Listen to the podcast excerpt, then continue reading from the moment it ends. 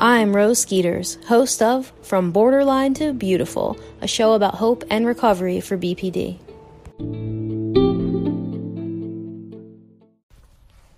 Last week, I took the time to define anger and to talk about the way anger works in our brains. This week, I am going to finish up this two part series on anger with ways to cope and manage anger and rage episodes. We'll discuss core beliefs that trigger anger as well as coping skills. You'll need a journal or a notebook today, so go ahead and pause here and grab something to write with. There are three components in anger management. The first is dialing back the intensity of anger we experience. The second is recognizing inappropriate behaviors, and the third is replacing those inappropriate behaviors with appropriate ones. Sounds simple, right? no, not simple at all. Though it, like any of the other skills and tips I've discussed on this podcast, will take practice, effort, consistency, or self discipline and patience. Practicing these anger management techniques will also help you practice your moral compass work. Bonus, right? So, a lot of this material is taking out of the book Anger, Taming the Beast. So, if you haven't checked that out, definitely go ahead and do that. The first thing we'll discuss today are two roadblocks that you may have when it comes to anger. The first roadblock is this false belief or myth that self control isn't possible and that you can't control your temper because that's just part of you if you find yourself saying things like, well, I just can't help myself, it's just the way I am, or I was born this way, or how about this one I read on message boards a lot, I have BPD, deal with it. Well, this message is for you. Take a look at the places that you have had anger or rage episodes. You probably exercise way more control in your life than you think. Do you have anger or rage episodes at work, at church, at the grocery store, in the middle of a public place with lots of people there?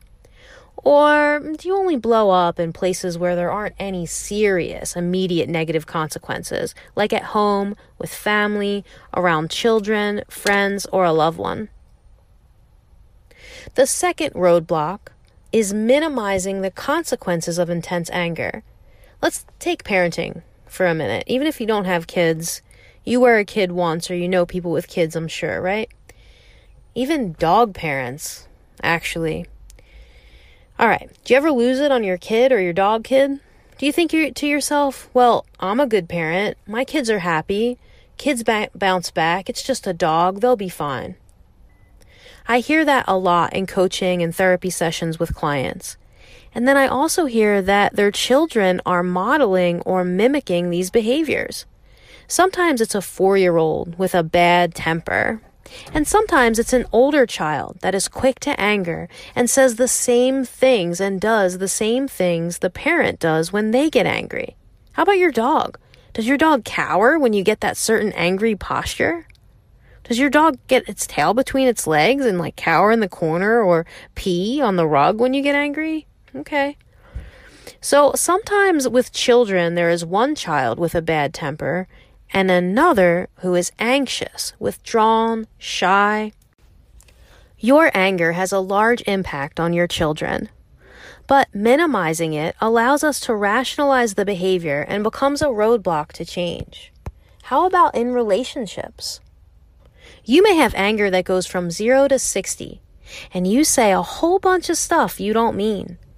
When you go back to zero, you don't realize that your loved one stays in the pain of what you said, waiting for you to go back to 60. And maybe you guys make up and you think, oh, we're cool, everything is fine, it's over. But it's over for you, not them. So that is another way we minimize the consequences and rationalize our own angry behaviors. So let's overcome these roadblocks. We need truth to create change, right? Truth one I have the ability to control my behavior. Truth number two poor anger management hurts the people I love and has negative, lasting consequences. Truth number three the inappropriate behaviors that I engage in are a result of things I have learned and need to stop practicing. All right, Write them down. Go back, listen to that again and again. Write it down. Post it around your house. Post it on your mirror. Write it on a index card and put it in your pocket. Ingrain these in your mind, bringing them into your conscious awareness, which is part of mindfulness. And that will help you maintain more control during your next outburst. If you don't believe me, try it. All right, next, you want to figure out why you are doing this work. What is your motivator for lessening your anger intensity?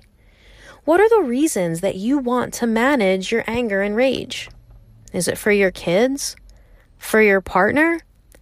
To stop being a tyrant? For your own sanity? Write them down.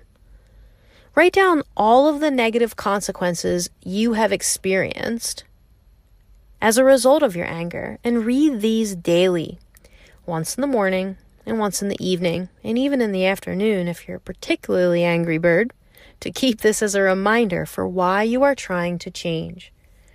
When I say negative consequences, I'm talking about abusive behavior. With a quick temper and what people term quote unquote rage episodes, there's abuse. I mean, think about it rage episodes. How are you not abusive in a rage episode? So let's look at all the different kinds of abuse a minute and define it.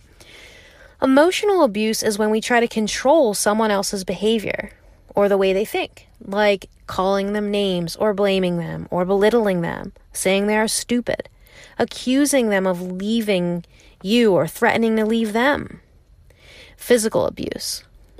That's like using force, physical force to exert control, right? So assaulting someone with a weapon or slapping, grabbing, shoving, pulling, choking, scratching, or preventing someone from leaving the house. I mean, I've had lots of people do some of these things, right? People who are very sweet, kind, compassionate, and in an anger episode, they don't want their partner to leave the house because they're scared of them abandoning them. So they block the exit to the home. Not okay. Not a good idea. All right, sexual abuse, financial abuse. So, financial abuse is the use of money to gain power and control over a relationship. So, that would look like denying access to money, stealing, even refusing to work, refusing to be a contributor to the household, or even holding on to all the money. How about getting someone fired? You ever do that? Repeatedly calling the job so that person gets fired, or writing a letter to the boss saying they did something, causing someone to get evicted because you're that angry. It's abusive. All right, and lastly, let's talk about spiritual abuse. So, there are two kinds of spiritual abuse there's religious and then non religious. So, with religious spiritual abuse, it's anytime you'd use religion to justify abuse. This is so heartbreaking to me. It really is. I hear this so much. And a lot of parents of individuals I've worked with have done this to their kids using God to justify their abuse, and it's wrong, okay? People, it's abusive. It pushes people away from God and makes them think that God is bad and that, you know, like really shuts the door to spiritual relationships. So that's abusive, okay? Not allowing someone in your current relationship to practice their religion freely, that's also abusive. Non religious spiritual abuse is a bit different. This one is when you don't let the person you love take a promotion, go to school, have hobbies or friends outside of you, or hold opinions that are different from yours. That's important. Essentially, when you take away the ability of someone else to have meaning or purpose, you are practicing that spiritual, non religious abuse. This is one common covert practice of individuals with borderline personality disorder, unfortunately. You know, like when your boyfriend gets a job with hot girls around, so you don't want him to go to work anymore because you think he'll cheat on you? Mm, you get the idea, right? Pretty common thing I've heard. So if you're saying, no, I've never done that, well, I'm going to call your BS, okay? Figure out which type of abuse or types of abuse you commit in your tyrannical mindset and write them down where you can read them daily, twice a day, so that you can remind yourself why you are embarking on a journey to stop being abusive to begin with. Bring that into your conscious awareness, as painful as it may be. As children, all of us have most likely experienced one or more of these types of abuse. And there is a high likelihood that it wasn't called abuse by our caregivers because they experienced the same roadblocks I was just speaking of. The minimizing the impact of anger on those around them. As adults, we just mirror that abusive behavior. So now, what I want you to do is pause the podcast. Write down any of the abuse that you have experienced as a child, and then identify any abuse that you have done as an adult when you are angry. Now that you have brought that into your conscious awareness, we can talk about immediate strategies to overcome your temper. Some people have explosive anger that is directed outward. Some people have implosive anger that is directed inward. These strategies should work for both. If you have intense anger, you need to take an adult sized time out. Sounds pretty easy, right? You get angry, you take a time out. No. Remember, the stuff you do now is ingrained in you. So this will take effort and practice and will seem like it doesn't work at first.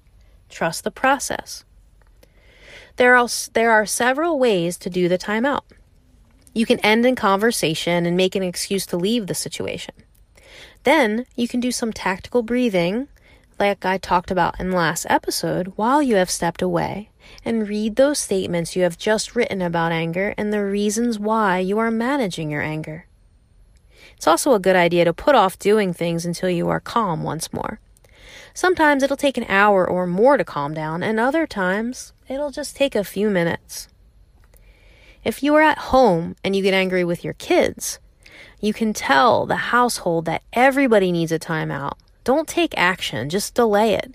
Walk away, have everybody go to separate spaces, and practice taking time and distance so that you can calm down and produce a more rational response rather than just react. If this doesn't work, and you find you are much more abusive and intense than what the above allows for, take these steps. Step one say, I'm angry and I need a break. Say this out loud to focus your conscious awareness on what you are doing, because that intense anger is often unconscious, because remember, it's deeply ingrained.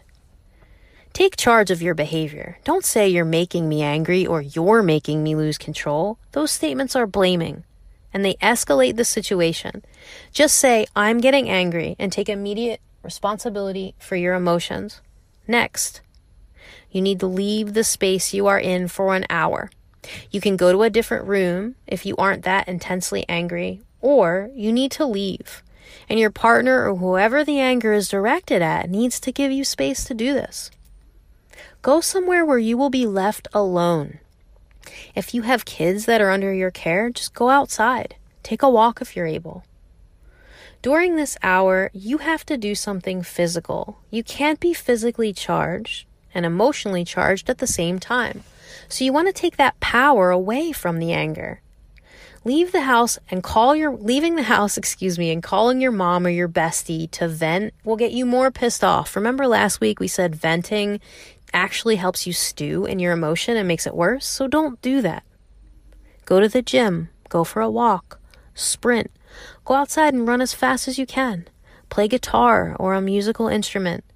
Put headphones in and listen to not angry music loudly while walking to drone out those angry thoughts. Do tactical breathing. Cook something from scratch. If you are able to be home, dance. Dance crazily. you get the idea. Do something that is physical. Don't drive now if you're someone who angry drives. You know who you're talking about.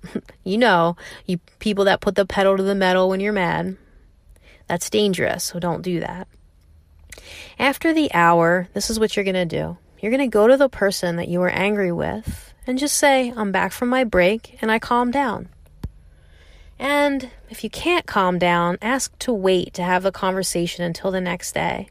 If you still cannot discuss the topic, continue to time out or have a break schedule and seek professional help.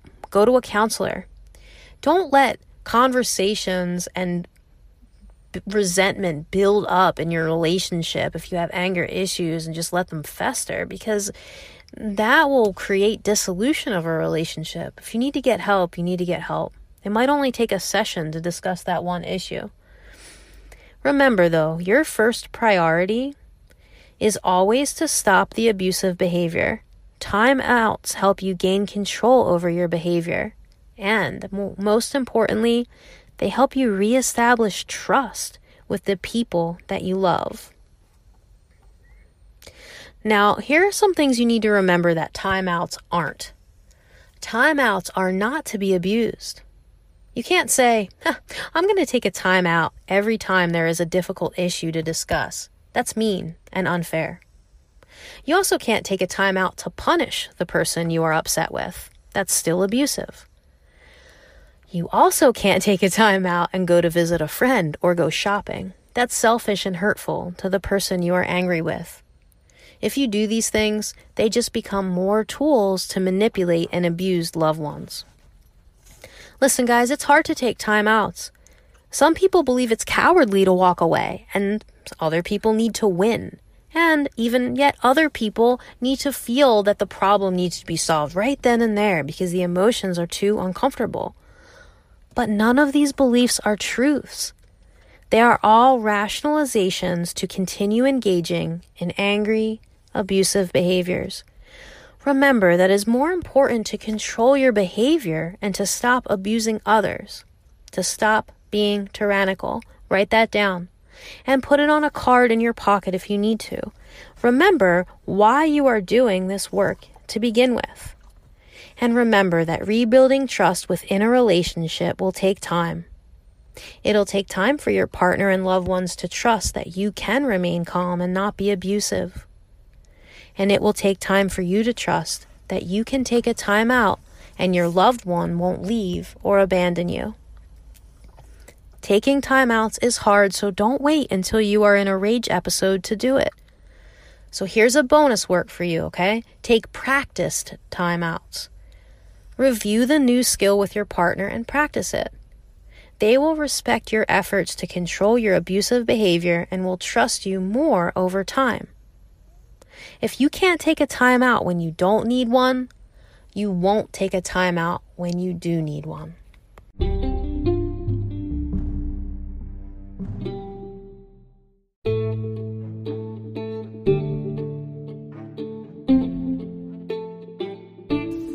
Are you tired of feeling frustrated, resentful, or disconnected from your family, friends, and partner?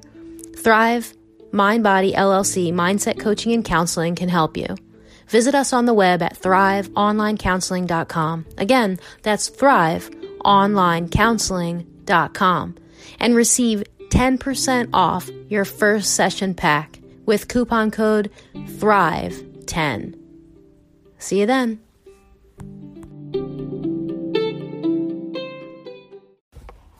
Let's talk now about some core beliefs that perpetuate intense anger. Inappropriate anger often stems from having irrational beliefs and expectations. There are several contributing factors, but today I just want to focus on mindful awareness of abusive behavior and anger myths, timeouts, and now combating irrational beliefs and expectations. Remember from the last episode that a threat in the environment either causes us to feel anger or fear, depending on whether or not we can overcome that threat.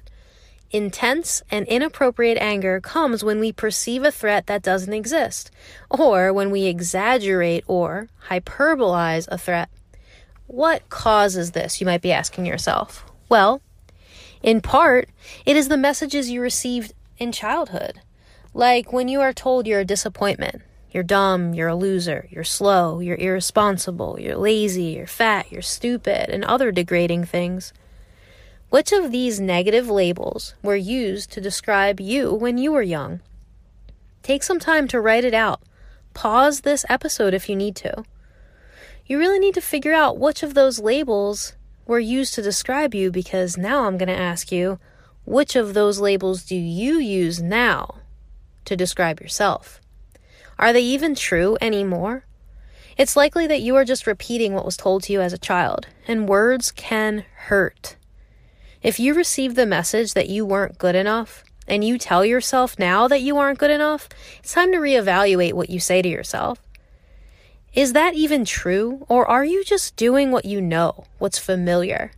Time to replace those old messages and labels with accurate and positive words to describe yourself. Did your mom or dad or caregiver call you stupid and yell at you when you make a mistake?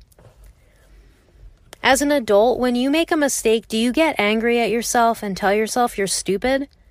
When you had an extra snack as a kid that your parents probably bought for you, did they call you fat?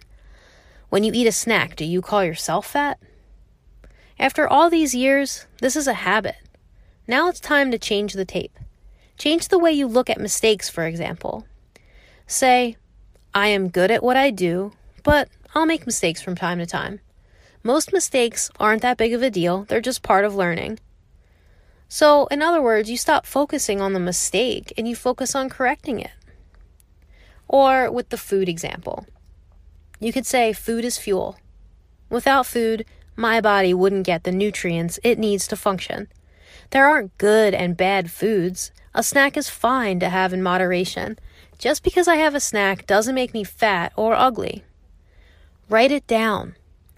Writing it down makes it real and visual. When you make a mistake or have a snack or do whatever it is that you do to pattern that behavior you were taught, read what you have written down. At first, the old behavior will still occur. It's a habit, like, you know, biting your nails. But over time, the daily reminder will help you remember to do things differently. You'll start to challenge those old negative labels. I mean, after all, you're an adult now. You don't have to call yourself stupid. You can stop and think wait a minute, what am I doing? I'm not stupid. I just made a mistake. It's simple as a tool, but it's effective if you commit to doing it. New thoughts will gradually replace the old ones. So, why does this work? Okay? It works because when we have negative labels, like calling ourselves stupid when we make a mistake, it makes the mistake so much bigger than it needs to be. It can't just be a mistake, in other words. It has to be that you're stupid and you made a mistake, so you have to belittle yourself. And you can't just fix the mistake mistake now and move on. Even the snack example. You can't just eat a snack. You have to make yourself feel bad and tell yourself that you're fat and you can't just eat a snack and enjoy it. So the negative label makes the problem bigger, so much bigger than it needs to be. And not only that, to top it off, it also reactivates pain from childhood. When you call yourself stupid when you make a mistake, you don't just feel stupid and get mad at yourself. You also feel all that old shame and guilt and pain from childhood coming back up. So that then intensifies the emotion. When you eat a snack that you perceive to be bad, because of something you learned in your history, you call yourself fat and ugly, and then you start to feel that guilt and shame that you felt when you were a kid, and it makes it that much bigger and that much more intense. You can stop yourself from getting into that pain of the past by using accurate and more up to date positive labels. You don't have to bear the burden of that shame and guilt from childhood anymore. You can choose a different path after all, you aren't that person anymore. Many of you listening to this podcast, I would assume, are above the age of 18.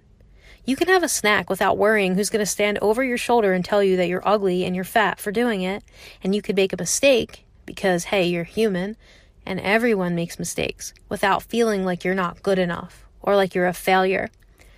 But you have to change the tape, change that narrative. In addition to these negative labels, we also develop beliefs that cause us to misinterpret events. Let's call them erroneous beliefs. People that have intense anger or rage often believe the following things. And this isn't just people with borderline personality disorder, folks. This is people with like anger and rage issues separate from personality disorder. These are things that lots of people who get really angry believe. All right. Number one, I should Life should be fair. Number two, because I want something very much, I should have it. Number three, I should be able to change another person's behavior.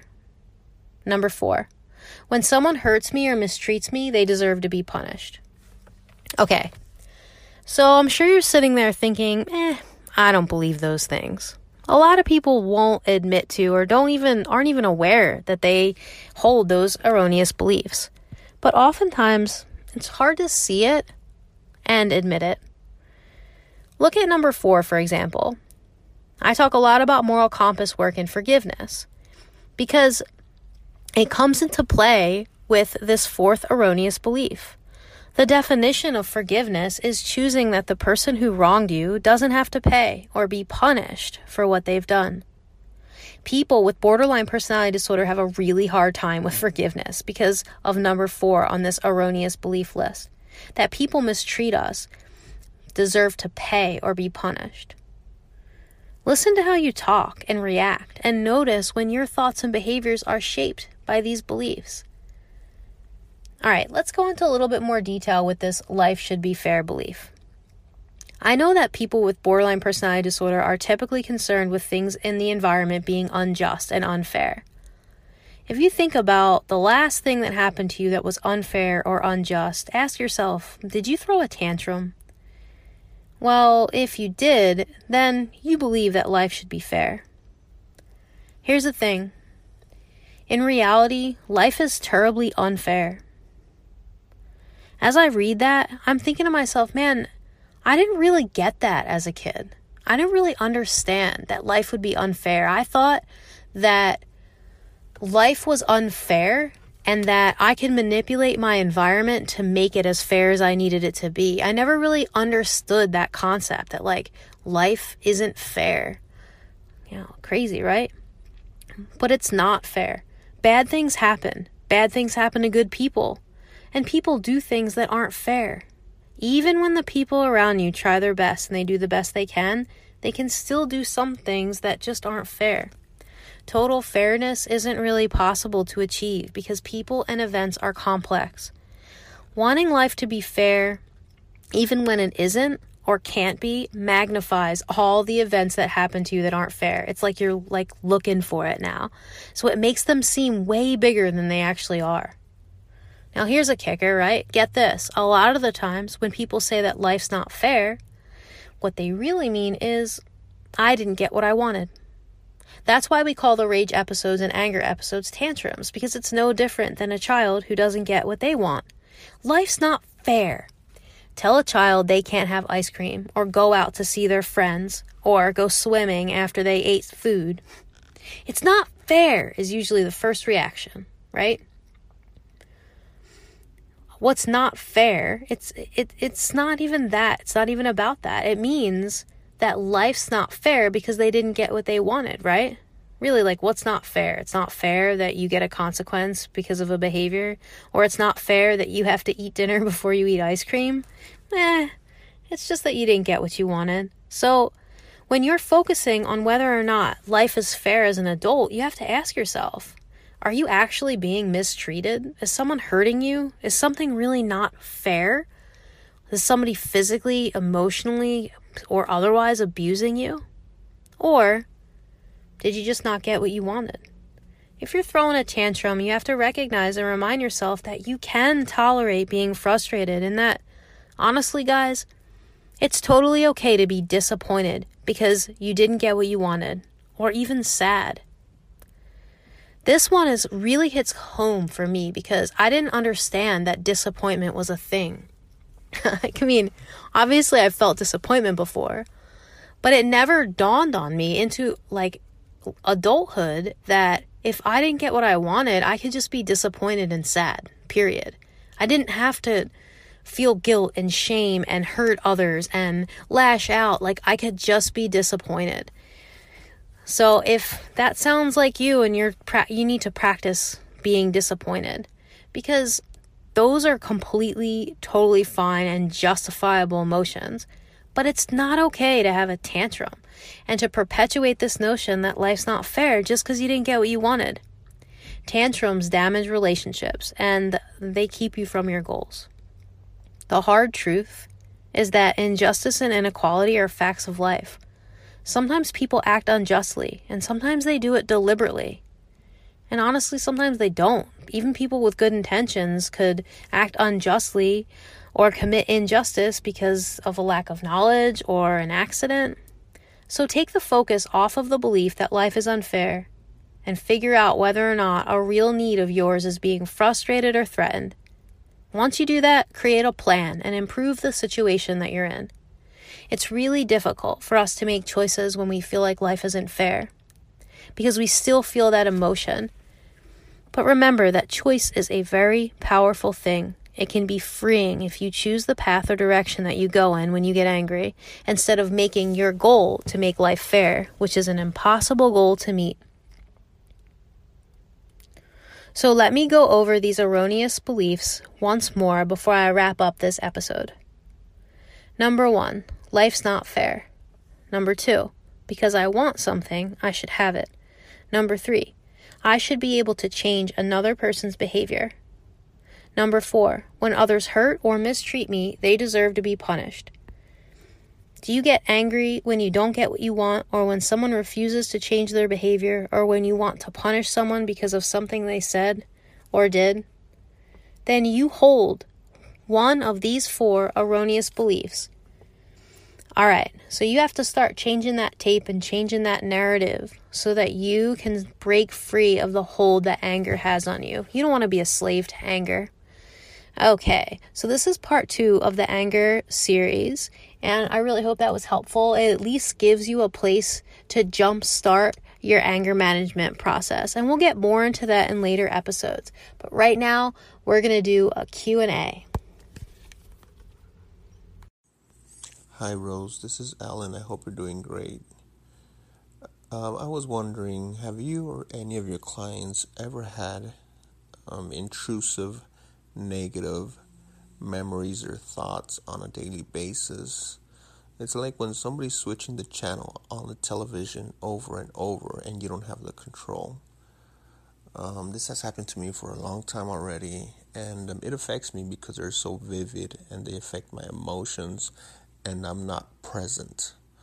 Um, it's they've affected me so much that you know there was a point where I was scared to drive just because I wasn't present while driving, and my reflexes became so bad. Um, so I was just wondering. Thank you very much. Have a great day. Hi, Alan. I'm doing well. Thank you so much for submitting this question. So, intrusive thoughts are a component of anxiety, like OCD. And someone asked me this in group the other night. So, I believe that borderline personality disorder exists on a spectrum because it's a disorder of temperament. So, it's something that really you're born with, with you know a different a different temperament or a hyperbolic temperament and you're highly sensitive as a child and so the other things that come along with having borderline personality disorder like depression anxiety OCD social anxiety paranoia ADHD ADD they all exist under this umbrella of borderline personality disorder so it's very possible that you may be experiencing some OCD like or even OCD itself intrusive thoughts but here are some things to remember about intrusive thoughts. Number one, everybody has intrusive thoughts. Even people without disorder has have these thoughts.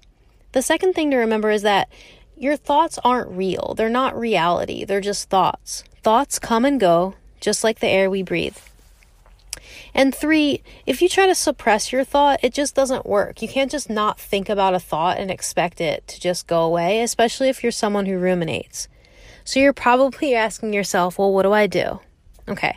Well, for someone without borderline personality disorder or anxiety, a thought would just come and go as quickly as it came.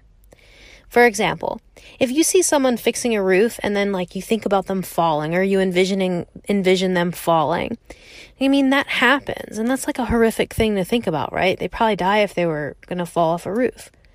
But if that thought happens to someone without a disorder, they don't tend to think more about it and stew in it and ruminate over it. So, I guess what I'm trying to say is it's not the thought itself that's hurting you, it's the thoughts that come from the thought. I hope that makes sense. So, if I were to think about the guy falling, the roofer falling off of the roof, and then I were to think, oh my gosh, why did I think that? Am I a bad person? Do I want the roofer to fall off the roof? Like, do I want people to die? Do I wish harm on other people? And then I start to remember a time where I may have saw someone fall off a roof. You see, so I can get ru- I can get stuck in that and ruminate, and that is actually the issue with intrusive thoughts. So there's good news because the best treatment for rumination for intrusive thoughts is CBT or cognitive behavioral therapy because CBT will teach you how to have a thought and then let it go rather than getting stuck in the thoughts about your thoughts. So I really appreciate and thank you for your question, Alan, because yes, it's totally normal to have these intrusive thoughts. But when you find yourself ruminating and getting stuck in them, it's time for some help. And a bonus good news is that it's way easier to find a clinician that specializes in cognitive behavioral therapy. So if you're just seeking help for intrusive thoughts, you ought to be able to find someone, even someone covered by your insurance, that can do some brief um, cognitive behavioral therapy to help you with this problem. So if you find that you're dissociating, though, because I heard some of that. It's hard to tell without knowing your specific story, but I did hear that, you know, maybe that causes dissociative episodes a little bit. So I just want you to be sure to go back and listen to the episode that I did a few weeks ago about dissociation and be practicing those tactical breathing and grounding techniques. All right, Alan, thank you so much for your question. I hope this helps. If you want to submit a question, you can do what Alan did, or you can send me an email or give me a call at Rose at thriveonlinecounseling.com or you can talk to Jay, J A Y, at thriveonlinecounseling.com. You can give us a call too, toll free 844 984 7483. Thanks, everybody.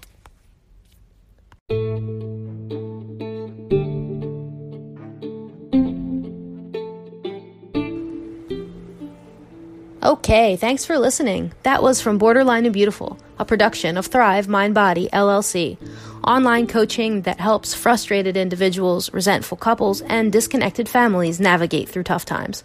Visit us on the web at thriveonlinecounseling.com. If you like this show, remember, you can hear it on Anchor or Apple Podcasts or Pocket Casts or any app that you use to listen to podcasts. Subscribe to get a new episode every Monday. If you want to get in touch, you can leave me a voice message. Some of you had some comments and questions from the last episodes, and I'd love to hear whatever questions you have too. Just download the Anchor mobile app, search for From Borderline to Beautiful, and tap the message button to send me a voice message. We'll have all those links in the show description. Okay, we made it. Thanks again for listening. I'm Rose Skeeters, and I'll be back next week with another episode of From Borderline to Beautiful. Talk to you then.